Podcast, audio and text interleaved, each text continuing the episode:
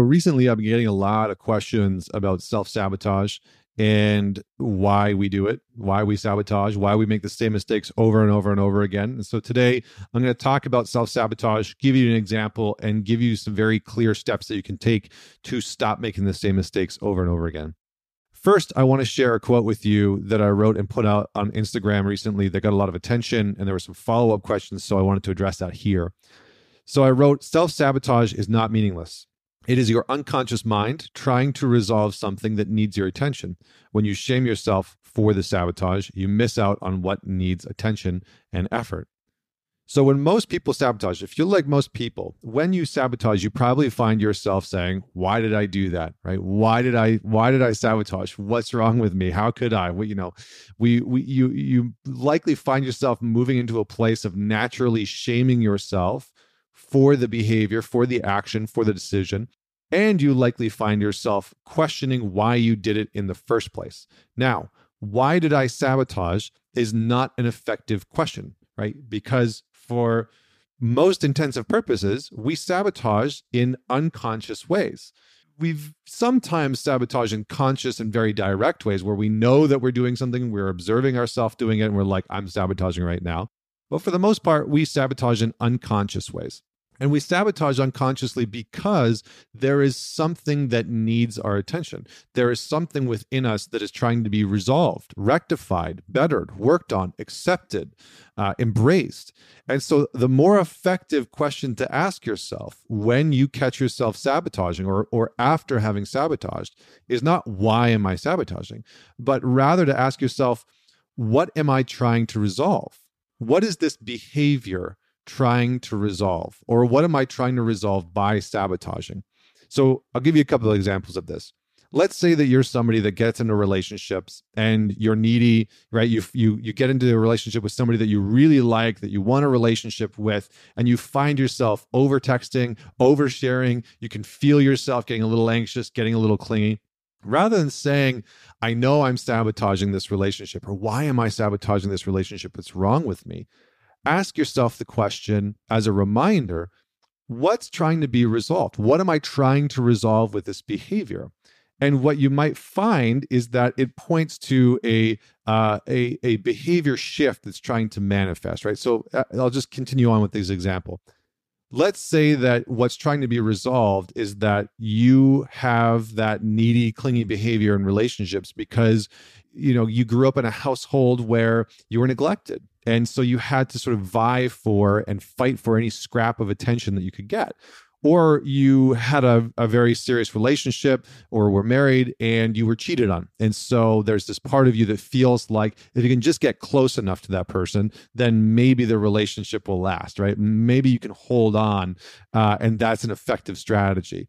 So in those examples, what's trying to be resolved is that your unconscious mind is trying to teach you and try to show you that you need to develop some form of independence, some form of sovereignty to be independent in the relationship and repair and rectify that limiting belief or that limitation that you've held internally of I'm not enough or people will leave me or whatever the whatever the base foundational belief is.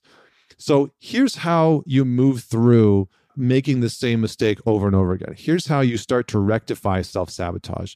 So step one, what I was just pointing to right there, is a big component is being able to clearly identify the old belief, the old story that feels unresolved. And you can uh, you can ask yourself the question, what's the old belief or story that I am trying, that I'm proving to myself when I sabotage? What is the old belief and story that I prove to myself that when I that I when I sabotage?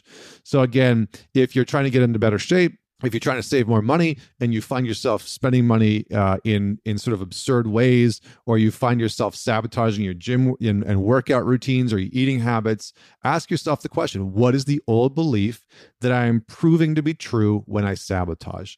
Likely you'll find something like, I'm not good enough, I'm not smart enough, uh, I'll never be, I'll never have the body that I want, uh, you know, money is the root of all evil, right? You'll find some old limiting belief that has rooted itself in your consciousness that is trying to be resolved and upheld simultaneously. So step two is confrontation. it's moving into a space that of realizing at some point you're going to have to confront this old belief. You're going to have to say at some point to yourself, this old belief doesn't serve me anymore. And I know it doesn't serve me anymore. I know that believing that all people, you know, all men cheat or all women cheat or, uh, you know, all, the, everyone I date's going to leave me or, or, you know, money is the money is the problem. At some point, you're going to have to confront that belief and begin to rewrite a new script. The next step that you can interject is meeting yourself with compassion. Whenever we sabotage, again, like I said, the tendency is to move straight into self-shaming.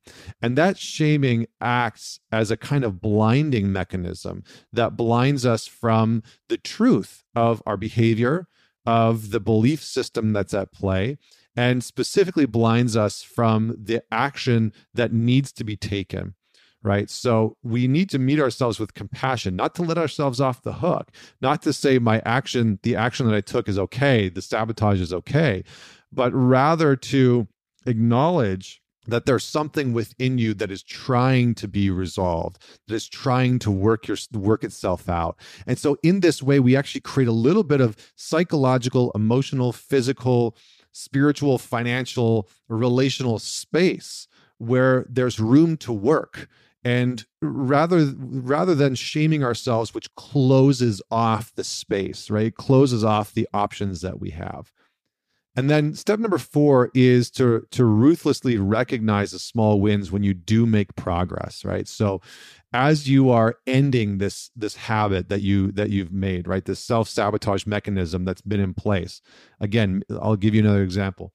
Let's just say that you uh, have had a, a chronic pornography usage and you find yourself in a relationship where you're trying to uh, more openly sexually express yourself and ask for your sexual wants and needs, but you still find yourself uh, limited in the capacity to ask for those things and very much focused in on still using pornography. And that seems to be the way that you sabotage, right? So you don't express what you want, you don't express what you need, and instead you turn to using pornography and then you shame yourself for it after.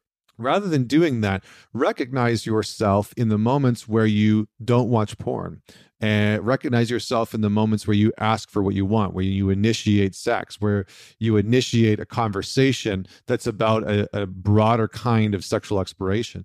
So start to recognize yourself for the things that you are doing to shift that narrative. And again, uh, finally, write and journal and explore the question, what is my sabotage trying to resolve?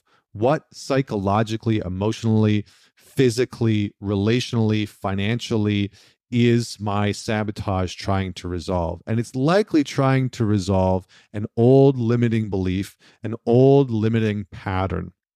So you'll probably need to rewrite that pattern. And you do that through your, your conscious intention uh, and choice of choosing a new narrative and then acting in accordance with that narrative and celebrating yourself as you move closer and closer towards it. So that's a sort of very tactical approach to dealing with self-sabotage. But if you take one thing away from everything that I said today, it's exploring the question, what is my sabotage trying to resolve? It's really important, and shifting the internal lens that self-sabotage is meaningless, that is something that you need to eradicate from your life. It's going to continue to happen. Uh, the, the reality is that as human beings, I don't know of any human beings that don't sabotage. I just don't know of them. And so relinquish yourself from the expectation that you should never sabotage. And And maybe in that uh, relinquishment, you'll create a little bit of space where you can begin to work with your sabotage, where you can begin to understand it, comprehend it in a more effective manner. And this is how betterment happens, right? You welcome that sabotage in. You say, okay, I'm going to observe this in a different way. I'm going to ask myself what this mechanism, what the sabotage is trying to resolve, and just notice what comes out of that space. So if you enjoyed this, if you have follow-up questions, uh, feel free to hit me up at Man Talks on Instagram. Otherwise, if you're watching this on YouTube, comment below. Let me know what you thought. I would love to hear hear your thoughts. Don't forget to subscribe and rate on whatever platform you are listening to this on or viewing this on. And until next week, this is Connor Beaton signing off.